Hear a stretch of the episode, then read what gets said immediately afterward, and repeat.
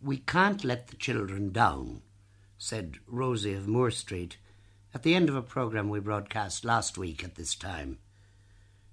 Christmas is preeminently, some would say notoriously, a time when people think about children. Uh, hence the booming prosperity of the toy industry and allied trades, and also, let it be admitted, the fact that children's charities do tend to collect an extra few pounds at Christmas time. Of course, the very words children's charity may be distasteful to many of us, at least if we take charity in its common institutional sense. There should be no need for special societies and institutions, one would think. In a society where, to apply a famous noble phrase, all the children of the nation were cherished equally. The fact remains, however, that the need is there, as you realise more and more as you talk to some of the people involved in the work of caring for children, whether in state uh, or municipal agencies or in voluntary organisations. The other evening, I visited the headquarters of the Irish Society for the Prevention of Cruelty to Children and talked to members of the staff, Miss Duggan and Mr. Morris. I talked also to a certain Mr. X, who will explain himself later, but it was to the Chief Executive Officer of the Society I addressed myself first, Brian Callanan. I asked him uh, whether, in fact, there is a, an appreciable amount of cruelty to children still in this country. Well, the statistics are pretty invariable each year, and the fact that we deal with something in the range of 8,000 cases a year. However, there's one pleasing aspect, if you can so call it, in that in more than half the cases, the parents of the children uh, are coming to us voluntarily and seeking the advice of the skilled men and women who work for us and putting their grave family problems uh, before them. In other words, they are seeking to uh, prevent a possible disaster in the family. Then it is not cruelty as we perhaps imagined it in a sort of Victorian sense of uh, deliberate uh, sadism. I suppose there is some of that always. Uh, no, I think a large part of it um, probably stems from uh, modern living, living and the fact that so many young married people are failing to communicate one with the other, and they really are in need of a third person with whom they can uh, discuss their fundamental problems. You spoke of your skilled workers, your skilled helpers. Um, have you many? Uh, we have uh, 22 men and women throughout the country, uh, and there are eight here in Dublin. And they're employed full time? Oh, full time, and, and uh, by full time we mean that there's very often uh, work to be done uh, at all hours of the day and the night. Well, when I say they, I shouldn't say they because we've two of them with us here, Miss Duggan and uh, Mr. Morris. Uh, Miss Duggan, uh, do you find you're working in Dublin alone? Yes, I'm working in one area of Dublin alone. Um, it's quite a large area and one's kept very busy, as Mr. Callanan said, from morning till night. We have all kinds of problems. Um, as Mr. Callanan says, many of them come into us now for our counselling service. They come in with their family problems, and we work with them to a successful resolution of them. Many, of course, of the problems that affect children are those of the parents. So much of our work is with the parents. Yes, I suppose that the protection and care of children is, in fact, to a great extent, the care of parents and helping them at least to care for themselves and for their children. Yes, this is in fact what it is. It's more the counselling of parents. We get a lot of families when they come to a stage of breakdown in relationships. We work that with them to re-establish their relationships so that the environment shall be more satisfactory for the children. Do you find, uh, Mr. Morris, that the problems cut across social class, or are they confined to one sort of income group? Well, more and more I find now that we, they are cutting across social class. At one time, the society was largely uh, called in on the very lower income group, but now, with the uh, the event of um, we have done away with our uniforms, and it helps greatly to. Uh, there's no barrier now to any social um, class, and um, we find more and more that we're dealing with all classes. You know, what sort, what, what would you say would be a typical run of things in a day, Brad? Well, uh, the, some member of the public rings up and says that they have seen a small uh, child uh, running about um, in the street, apparently untended, and they've noticed this for three or four days. In other words, the mother or the father uh, pays no attention. Whether the child falls under a car is a, a matter that's quite immaterial to them. Uh, quite often reports come in to us, uh, and this is more frequently now in the, some of the, the, the um, um, better grade areas, is that uh, cries of children are heard at night and that the father and mother are out uh, enjoying themselves in a pub. And this enjoyment, of course, is quite legitimate, but adequate provision should be made to look after the children properly. Is there much of that kind of neglect? Um, usually one finds basic problems to this kind of neglect, um, either marital problems or a problem of alcoholism or compulsive gambling or something of this sort.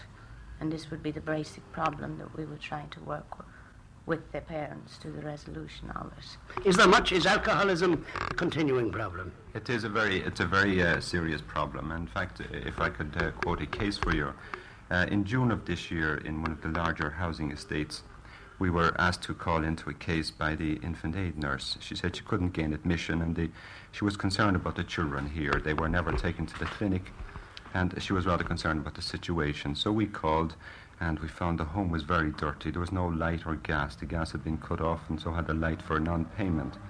Uh, the children were not attending any school. They had no clothes, the mother told me.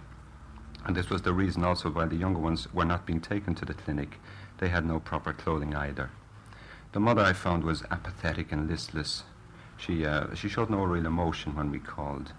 And um, her husband, she told me, had been unemployed for years. And uh, he has um, had a drink problem. Each week she had to accompany him to the labour exchange. Otherwise, she would not get the six pounds that he normally allowed her. He would drink everything he could get his hands on. He would leave the home early in the morning and return on the last bus at night. He was always the much, much the worse for drink. Sunday was no exception. Uh, the children had, uh, the family had no medical card, a free medical card, which is available to families of this income, because the family, the father had not completed the, the very uh, elementary applications, uh, the preliminaries to, to getting the form. Um, they, uh, I found, were 90 pounds in arrears of rent at this stage, and they were facing eviction. They had already been evicted on several occasions in the past, she told me, for non-payment of rent. Father uh, was a motor mechanic and he had the best of jobs and lost them through drinking. He was convicted of drunken driving and had his license suspended.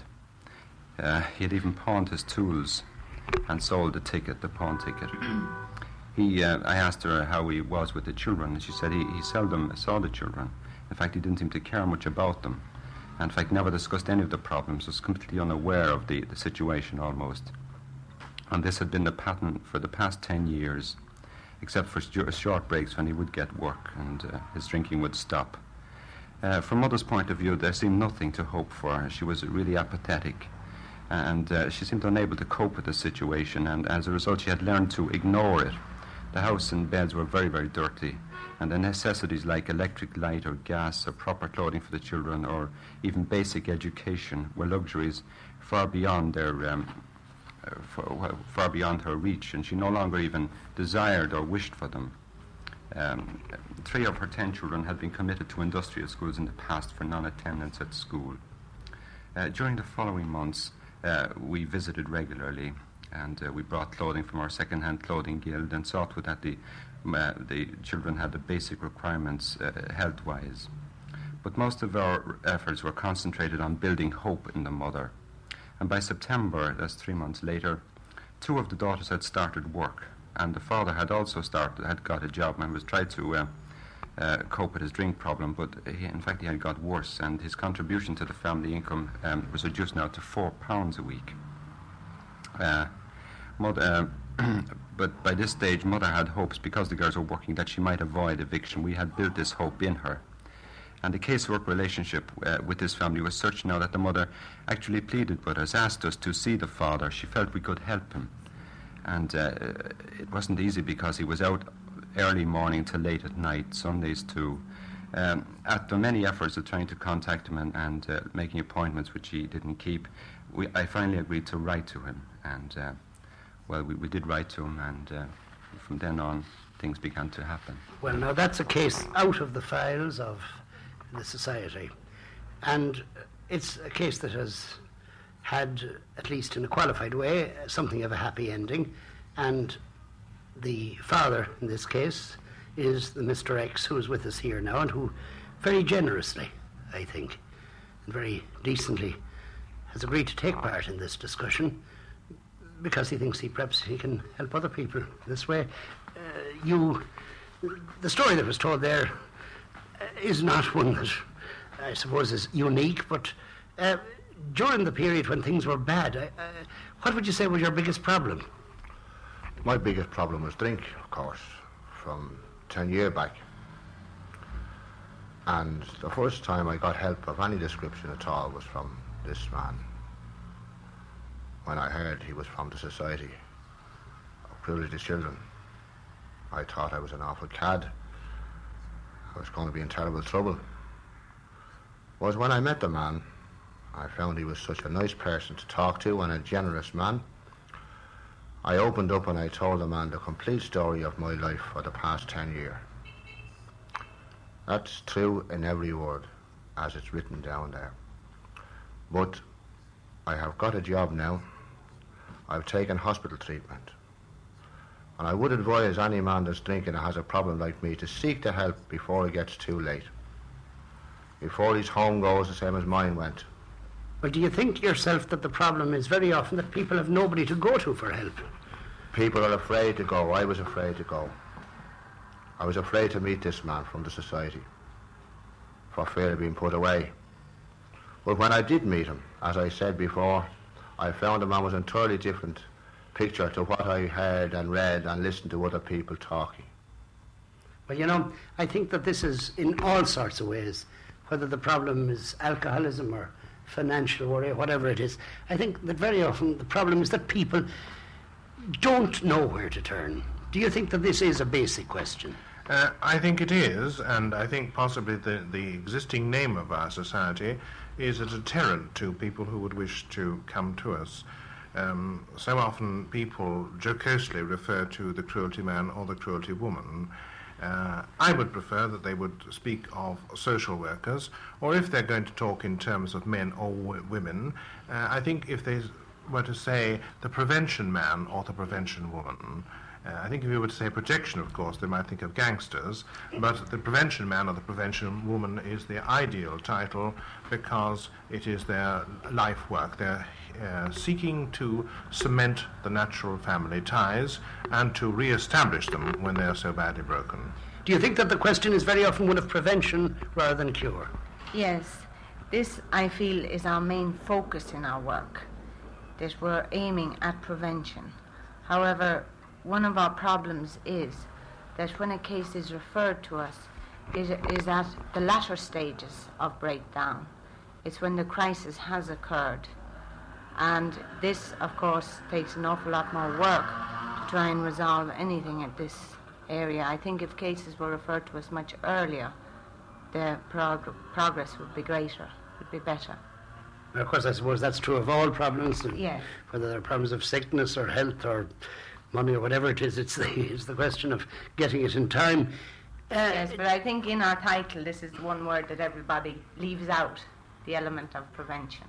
You know, there is another point here that strikes me, though, as you were talking about reporting and cases being brought to your attention. Uh, I suppose there is ingrained in all of us this feeling that, you know, it's not for me to report a case. It's not, you know, the, the, the, horrible feeling that one is a snooper in some way. Yeah, undoubtedly this is this is a factor, but uh, uh, more and more I think the public are realizing that it, it is not so. I mean, we, as Mr. Callan mentioned earlier, uh, the people themselves are reporting it. Uh, I'd say at least 75% of the cases come to us through one or other of the parents reporting it. The husband is um, an alcoholic, or he's a gambler, or he is uh, something else, or the wife is, is, is not uh, properly looking after the children, probably through a damaged personality in their younger days or through mental ill health. And uh, often, too, we find a problem it goes from generation to generation. If it happened in one generation, it'll happen in the other generation. And uh, if we could prevent this, if we could once uh, eliminate this factor, it would be uh, it would be tremendous. And I think we have particularly Irish features in in in our in our Irish problems in Ireland that we don't have in other countries. Like, uh, uh, for instance, wife beating is quite a factor, and this goes on from generation to generation, and the children see it and are disturbed and uh, they do the same when they grow up. If we could to eliminate this problem, this particularly Irish problem, I think we would be, um, well, we would be very pleased anyway.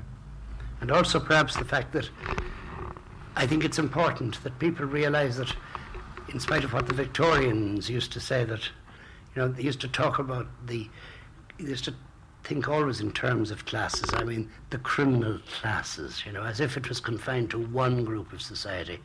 Perhaps if people realise that these problems, Brian, are, you know, that they run through, as we said, the whole spectrum of, of social life. Yes, I, I think so, and uh, I think they, they will count have a much better appreciation of the society uh, through the new program of civics uh, in the schools. Uh, Mr. Morris has referred to the natural reluctance of people, and of Irish people in particular, uh, to report a case in case they are branded as informers, which was a word of such ill repute in our history. But I think if young children from an early age learn of the various voluntary societies and the excellent work they do.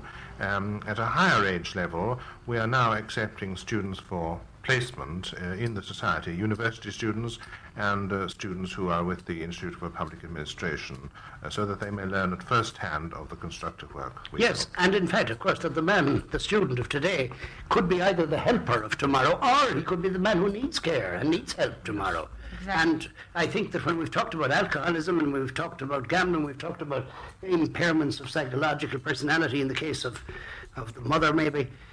Basically, I suppose poverty, just the mere fact of poverty, is in itself something which, until we've eliminated it, there will be always a great deal of, of suffering due to this. That, that is true. And of course, we, we hope to provide an even greater service and to have more men and women uh, about the country. But this takes a considerable amount of money, even though we now do receive uh, a government grant which is to be increased in the coming year. Charity begins at home, but it mustn't be allowed to stay there. There are children in need, children with a claim on us all, all over the world. We are, I think, particularly uh, conscious of this just now in relation to the horrible war in West Africa, and it's good to see young people here responding generously and imaginatively to this crisis. It was in response to a similar crisis, a similar need, as Eric Webb reminds me, that UNICEF was originally set up. Yes, in 1947, uh, a re- emergency relief fund was brought into being to assist children in Europe and the Far East. This operated until 1953 when, with the entry of more countries into the UN, it was broadened and the aid was to be given to any country in the world that requested UNICEF's aid. We retain the symbol of UNICEF today, but the fund is known as the United Nations Children's Fund for all the children of the world. It is operating in over 120 countries at the moment, but the need is greater and greater each day. At the moment, there are 800 million children in dire need of UNICEF's help. By the end of this century, nearly two and a half billion children will have been born into those very lands which now fight for life. This is a problem that we are faced with. And if I might just define that, with leprosy alone, we have 10 million afflicted children. Only one in five is treated. With malaria, over 100 million victims. Until recently, two and a half million died from it each year. With tuberculosis, 15 million infected in India alone. Tuberculosis kills one every minute or perhaps T, which is a dreaded letter really. It stands for trachoma. We find this in Turkey, countries in around the Mediterranean, and there's a half a billion children, people suffering from that disease. And yet, for the price of a box of matches, tuppence, threepence, UNICEF can give that shot of penicillin or that little speck of ointment which can cure, cure this dreaded disease trachoma. We also have uh, yaws, which is found in Asian countries. It's a mass of sores, and uh, we've seen in many films, particularly one with Danny Kaye and Assignment Children, where the little boy called Sam had this dreaded disease of yaws, and uh, UNICEF field workers, doctors got to him and inserted a shot of penicillin, and in 14 days' time, those ugly sores had healed over, and little Sam was cured. And this is happening, thank goodness, every day throughout the world. Yes, of course, when we talk in terms of half a million, a million, billions even, the thing is almost unreal because we can't take in these figures.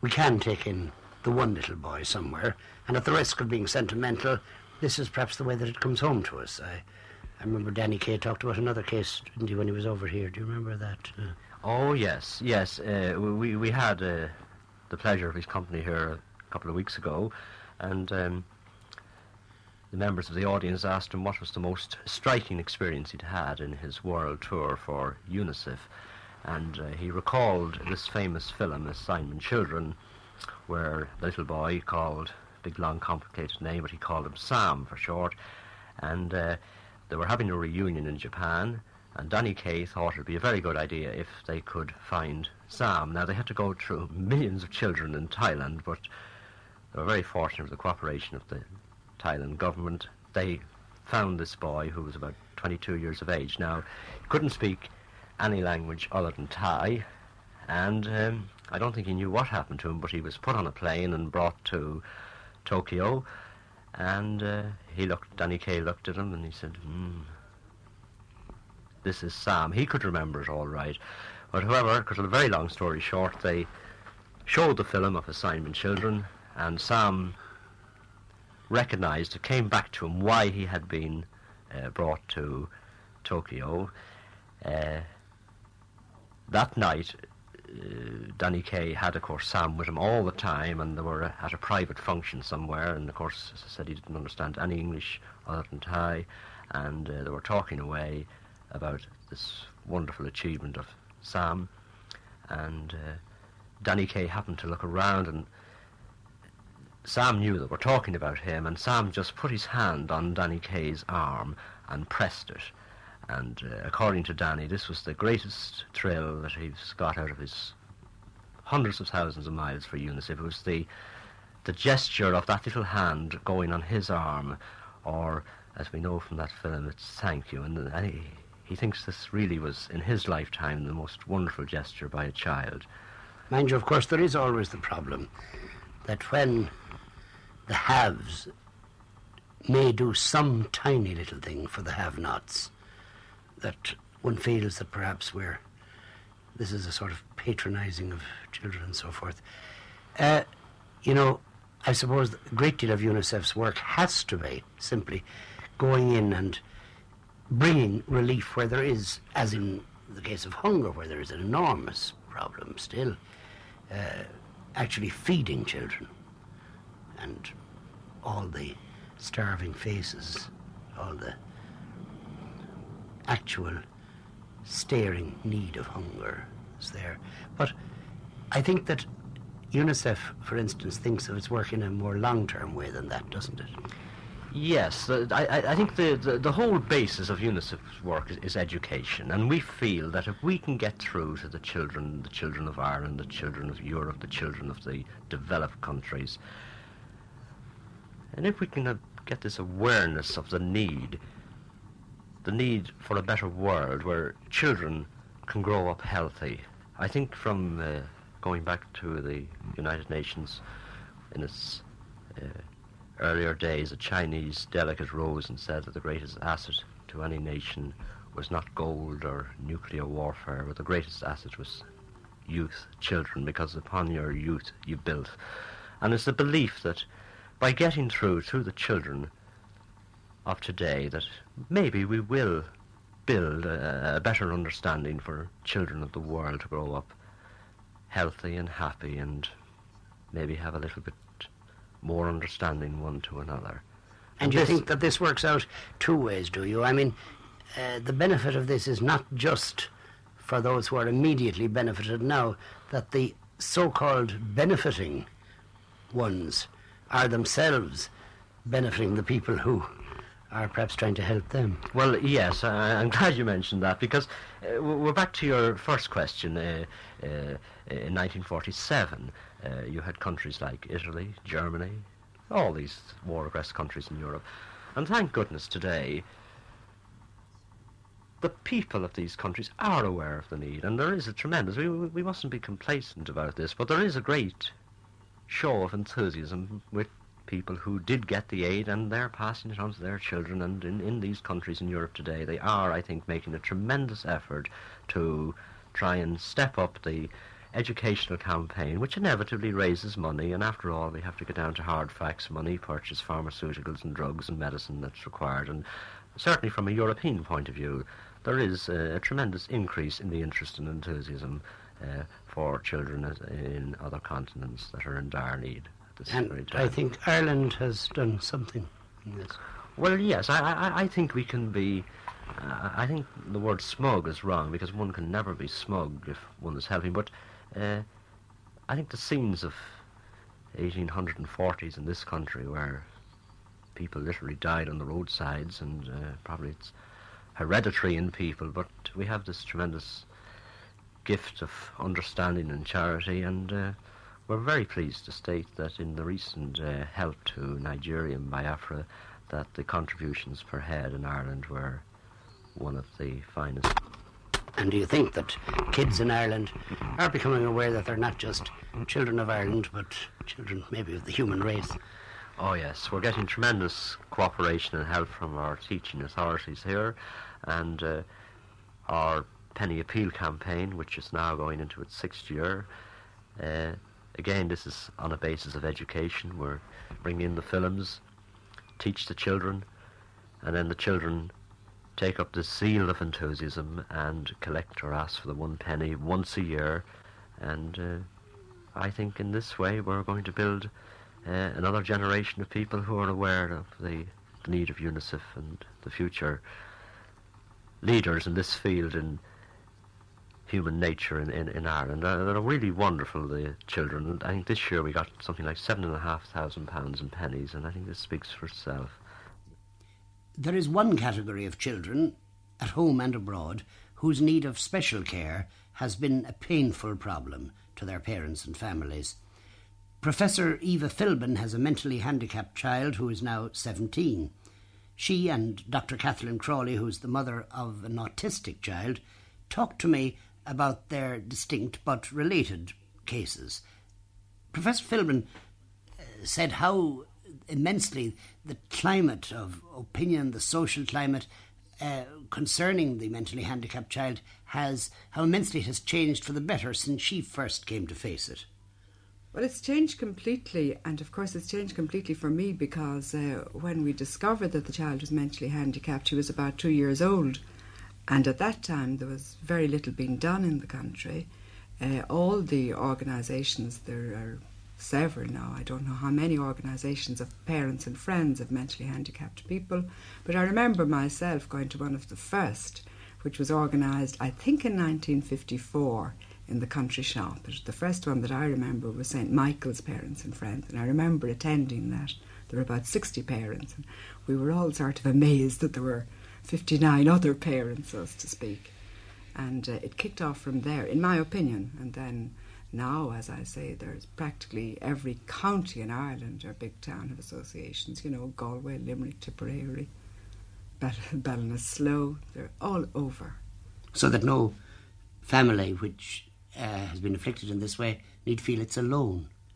No, it's the, the real difficulty I think is people sometimes in the country, you know, they just don't know where to begin But uh, now the parents, I think, could go to the teacher because the national teachers are affiliated with the local organisations and the national organisation, and of course the doctor. But one thing that I would really like to say on any um, talk about this is that it's essential for people to find out early on how handicapped the child is and you know get a good assessment a good medical assessment and then follow the advice that they're given early on of course the problem of the autistic child is one which uh, people realized and as it were isolated even more recently than the general new approach to mental handicap dr crawley oh yes i mean it's very recent and actually the condition was first described only in 1943 by Kanner of Johns Hopkins.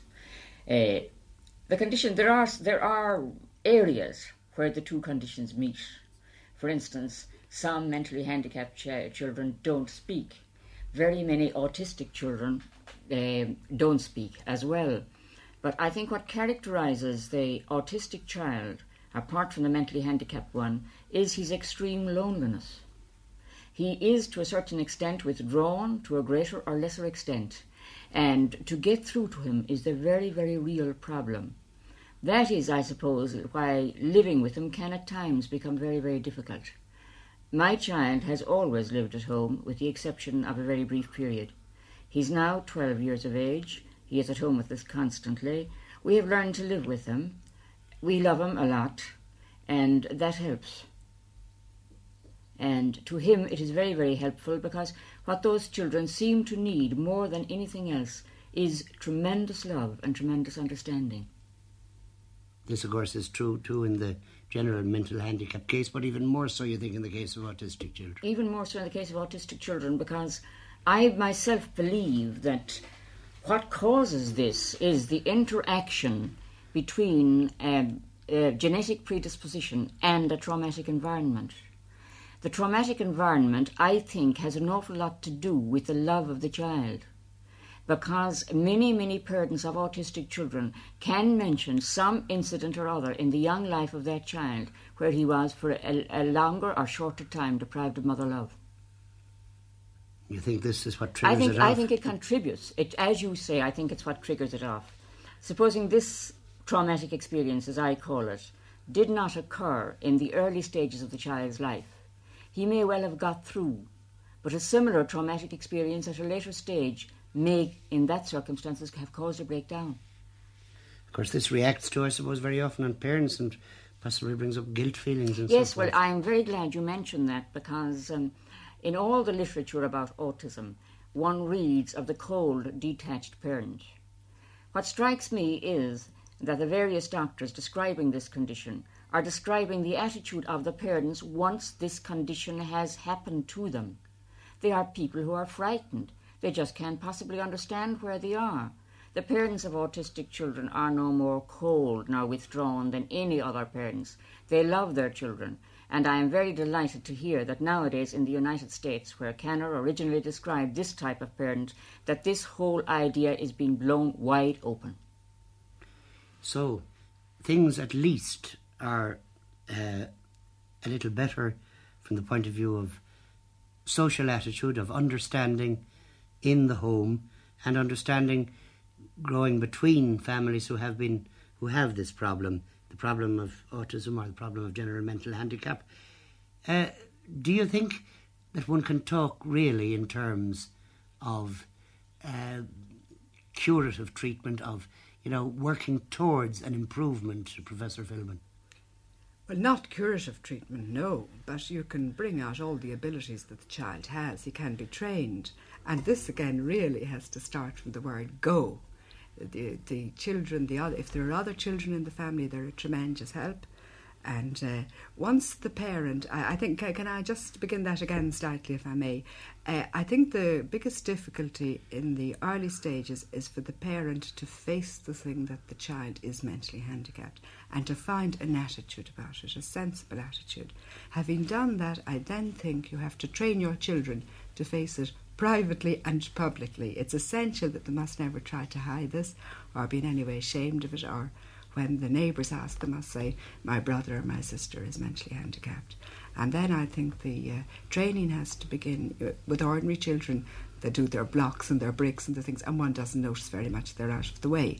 But with a mentally handicapped child, your eye is always on him, tracing his finger around the block. You know, you must give this extra care all the time. Now, you mustn't persecute the child naturally to try to bring him on, but you must do these small things that one wouldn't have to do with the ordinary child.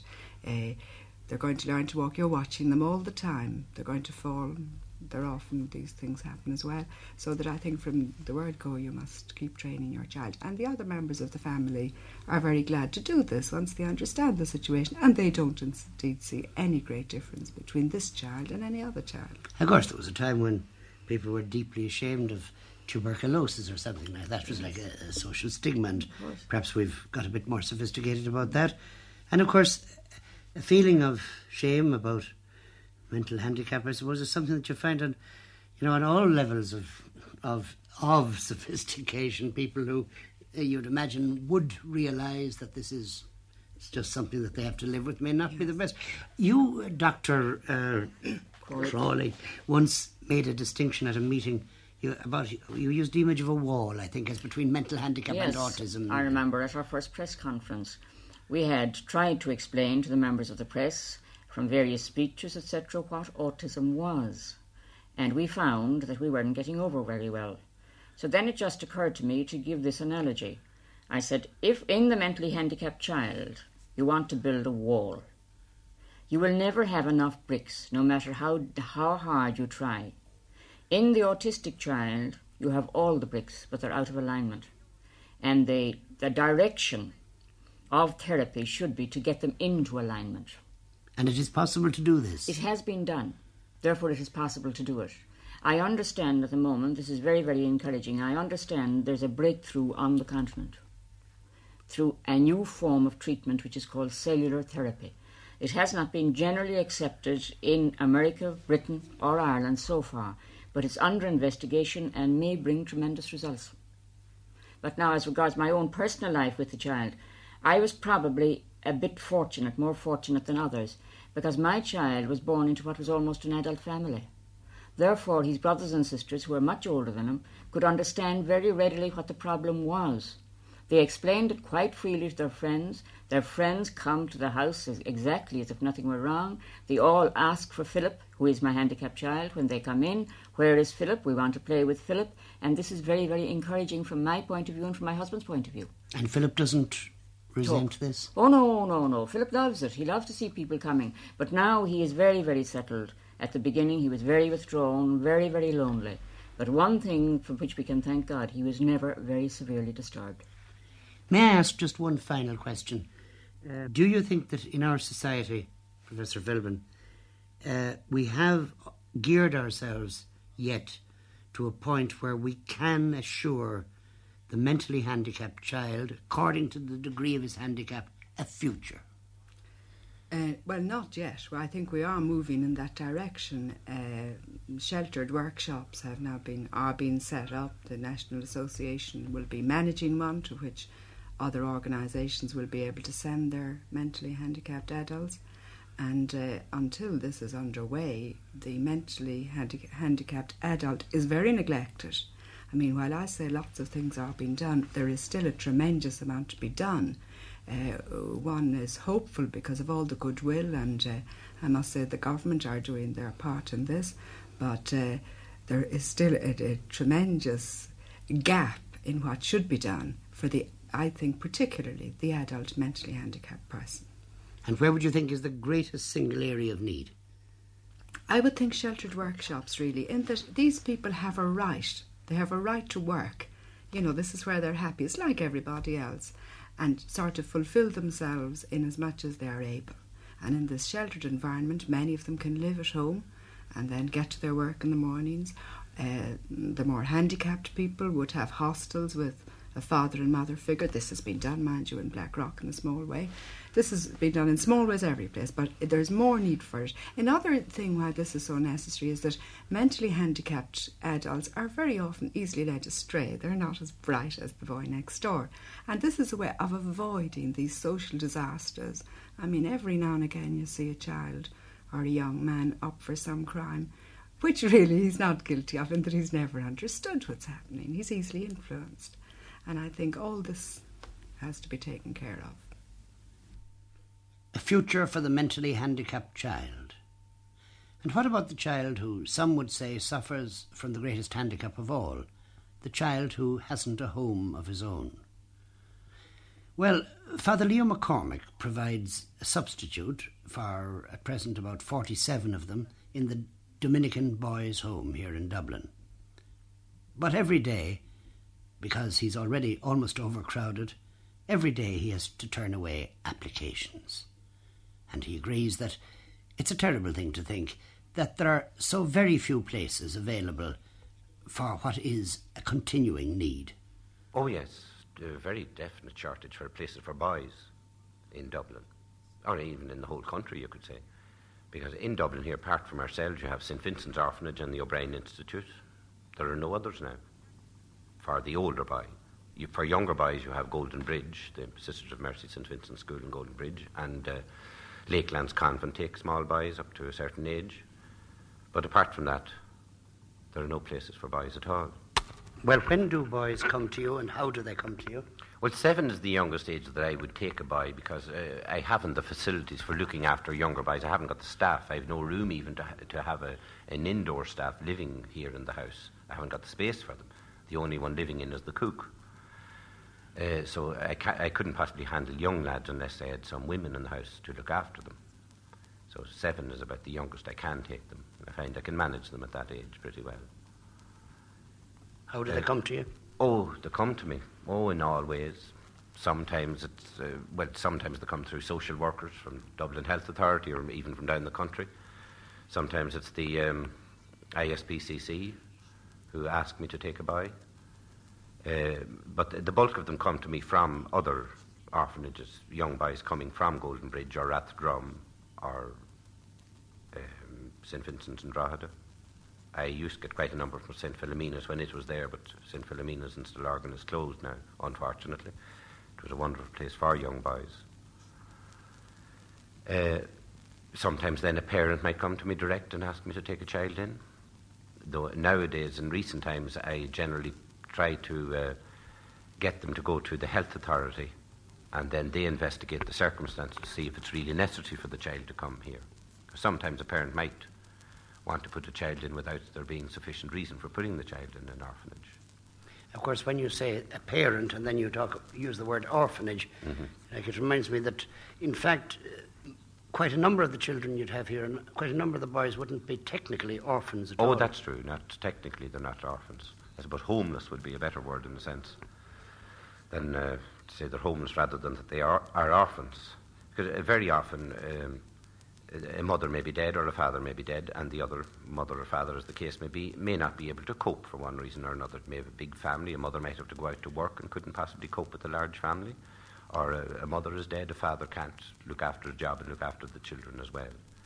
Uh, then, of course, we have very common thing nowadays that children come from broken families where one or other parent has deserted, and uh, the one who is left with the children can't manage them can't possibly cope and work or earn a living for them at the same time. You've also, I suppose, you've illegitimates? Oh, yes. Yes, we have children who have no parents at all. And we have children whose mothers tried to rear them uh, very laudably so, and who just uh, discovered what, with circumstances they are and with the state aid that's available, they just couldn't manage it, so they found after maybe a time that they had to put the children into some kind of an institution. But uh, by and large, these mothers uh, look after their children very, keep in touch with them. And uh, all these boys are excellent who have mothers like that. They're excellent. And I mean, I, I think their mothers are very much to be admired. They've done a really good job for them. I have several of those here. What would you say is the most difficult kind of case? I mean, what sort of children need the greatest care? Well, uh, two that I could mention two types. Uh, children from broken homes, where the, uh, the child was old enough at the time the break came to be conscious of it, and probably maybe for years before the break came, was aware of the discord that was be there between mother and father. Those children are generally very disturbed. Uh, another type that I find uh, usually disturbed, and I have a few of them, are children who were fostered out unsuccessfully. And uh, at some stage, then uh, I was asked to take them because the foster home wasn't working out for them, for that particular child. They, I find, are very disturbed children. And these would be children who have no person belonging to them, no mother to be seen anywhere, or no mother in touch with them. Now, you do find as time goes on, however, that even the most disturbed can respond to the life of the home. Yes, uh, practically all of them. Uh, one or two exceptions. Yes, we've had failures in that sense. Some have not responded to treatment, you like to put it that way, and have remained very disturbed. Neurotic, maybe, or difficult, one or other. We have, a f- I have a few of those, and they can be frightfully difficult. Uh, the, these children, I find, uh, would need uh, almost personal attention. And that, by the way, I think is a terrible lack in our society at the moment that there is no place to cater for children like this. We would need in Dublin here, particularly, we would need some kind of an institution to cater for the, the severely disturbed child, an adolescent, where they would have uh, one person to look after at the most about six children. Now, you used the word institution a while ago, and uh, this is technically an institution. Well, technically, yes, we have to use that term. But it doesn't have the connotations that we usually associate with this word. What would you say? What is your sort of aim here? What do you try to do, and what do you? What is the principle of that you work on? Well, as I've said so often in other places, uh, I, uh, from the beginning almost, I tried to uh, work on the principle of making it a home. That's why I changed the name to Dominican Boys Home. And um, I've always tried to be guided by what was done at home. That's why you have this sitting room here, for instance, uh, which is uh, where they do their homework. I did away with the study hall. I thought it was too much like a school. And I I find in um, these kind of places generally that the temptation is to run them on the style of a boarding school. And even people who come in to me from visiting here and from the questions they ask, I can see that they're thinking in terms of a boarding school. And I always have to remind them, and remind myself too, that it is not a boarding school, that it is a home. This is the boys' home. The boys go to school, of course. Kevin, who's 15, is at the tech. I do woodwork, metalwork, art, mechanical drawing, maths, English, and Irish. That's enough to keep you going all day. Tell us, what time do you get up here in the mornings in the home? Um, we're called at 8 o'clock, and I didn't say what time you were called at. What time do you get up at? is, he good, is he good at getting up, do you know? I- I'd say he is, yes. That was Sean you heard there, by the way. Sean, how old are you? I'm 15, I'll be 16 in April 20th. Are you with the tech too? No, I finished taking, I did a group cert, I'm an apprentice plumber. How do you like that? Great. Are you any good at mending the pipes here in the home? I haven't started yet. How long are you here? uh, three years. How long are you here, uh, Kevin? Three years. Three years. And Tony? I'm here five years. Tony, how old are you? Uh, 16. Are you at school? Yeah, I'm at secondary school in doing me Inter this year. Doing Inter this year. What sort of a day do you spend here? I mean, when you're not at school, like uh, you're you're in holidays now. What happens? Um, well, um, I might go out with maybe to the pictures or out for a walk or the Stephen's Green. You know, go someplace for a walk. Keep you busy. Do you play football or anything, Kevin? Yes. Play a little of football. We play snooker and billiards too and table tennis. We have plenty of games to keep us going. What time do you go to bed at night? Well, um, about 10 o'clock, half 10. All this. What time are lights out at? Um, 11 o'clock. And do you all go to bed at the same time? Not, I suppose, not according to age, is it? What time do you go, Kevin? I go at, I'm supposed to go at 10 anyhow. You're supposed to go. I suppose, like getting up in the morning. Maybe I'll mess around. I go down to the father's room, keep talking, be late. Then you know, might come on to eleven o'clock. And uh, I suppose the day passes like that everywhere. Do you, do you go out a a good deal from the house? Well, it's generally the same. All for me, at least, uh, all the week. I go to work after school now. Say I work after school, and then that's my time filled in. on Saturday, I go out. I'm in a club. You know, I go out to the club on Saturday, and generally go out on Sunday as well. You know, and then it's back to work, school on Monday. Just general same time most weekends, and anyway, with the exception of coming up towards Christmas. You know, more freedom, so you kind of find it hard to decide what you're going to do. So it's just except for that, it's kind of the same, just the same as any other fellow out in the street. Well, have you a fairly free hand? Well, not really. It all depends on when father's in the mood, I'd say. As you may gather, the boys look on Father McCormick like most normal kids look on their father. And he doesn't believe too much in rules and regulations. One thing he did mention was how, coming up to Christmas, many people offer the hospitality of their own homes to boys like his. He praises their generosity. But uh, I don't agree with it. I, I, don't disagree with their generosity, but uh, I do disagree with the need for taking children out of these places. I, as I told you, I'm trying to make this their home, and the normal child doesn't leave his home, above all at Christmas. So therefore, my boys stay here for Christmas at home. And uh, I think all the institutions uh, that cater for children should try and make their place such that it will be the children's home uh, there again, I know all of them that I'm in contact here in Dublin, certainly the institutions run by religious, they do, they would like to do that, but in their present circumstances, they haven't been able to accomplish it so far. So, therefore, many of them think that they're doing the child a favour by allowing it go out to a family for Christmas. That will have more uh, homely atmosphere there than would be possible in their places as they are at present. But I would think in years to come that that will not be done, that the, uh, the children will be kept at home. Not that Father McCormick doesn't see genuine relationships growing up between the boys and their friends' families. This goes on, but not as a mere Christmas gesture. I'm leaving it now to Anne Gill to add a postscript to what we've heard. I often have wondered how such a lively, lovable creature as a lamb can turn into such a stolid lump as a sheep. Somehow it seems an unnatural development. However, it's probably natural to feel more for the young of any species than for its mature members. Why is this? Are we perhaps moved by their helplessness, their innocence, their vulnerability? Of all creatures, man has the longest childhood, is slowest to develop.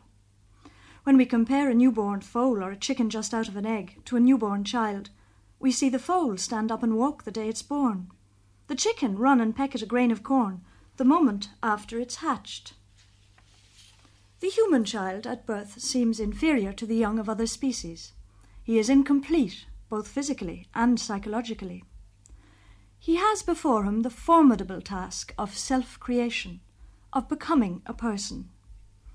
As adults, we can help him do this by understanding his real needs and providing an environment where he can grow. And growth in humans is not just a physical process. People like Froebel and Maria Montessori helped us towards a discovery of the child, and some of Montessori's ideas seem especially relevant. She claimed that adults had ignored the child as a creative social factor in the building up of our civilization, that the child had never been given his rightful place could this still be possible in this century, when so many organizations exist for the welfare of the child? Perhaps we should try to look at childhood in a different way. Let's look for a moment at the child's work. And by work, I don't just mean school homework, but his whole activity. His explorations and discoveries, his wonder, his questions, which often annoy us. Is their work as important as the adult's productive work, which has a social value? Many of us would tend to dismiss their work of creating an adult as just play. Yet it is just as important. Perhaps this is one way in which we as adults fail the child by a lack of respect for them as human beings. They depend on us so much that we somehow come to think of them as inferior to ourselves and sometimes unconsciously as our own property. Without thinking, we automatically impose our standards on them and our prejudices. Most seriously, perhaps, we fail to realize their real needs, to understand the different stages of development they must go through to become full human beings. Insofar as the individual in his growth has not been able to live himself out to the full in each successive stage, there will be something lacking in his mental equipment. So, in the case of children deprived of a happy home life, it will be extremely difficult for them to create a happy home, never having experienced one. Montessori said, The fundamental problem in education consists in the establishment of a new and better relationship between the two great sections of society adults and children. Could we perhaps draw a comparison here between the treatment of the child by adults and the way in which wealth, the wealthy nations of the world treat the developing countries? There is the same economic dependence, very often the same patronizing attitude and lack of any effort to really understand the peoples of the developing countries. We automatically impose our standards and values. Many peoples have been deprived of fundamental human rights, and in many ways the child has too. We still tend to see children as miniature adults and think that their real value to society lies all in the future. Yet they have rights to independence, activity, and to explore the world for themselves. They can only learn discipline through doing and concentration through activity. Now, this certainly does not mean that the child must be allowed in all circumstances to do as he likes, to dominate the household and become an egocentric little savage. But it does mean that we must realize their needs, the biggest perhaps of which is the gradual learning of self discipline. In many cases, it means altering our whole idea of authority. These ideas have at last fil- filtered into education, and amongst the results are child art and child drama. When I was at school, we were told to sit down and draw or paint something.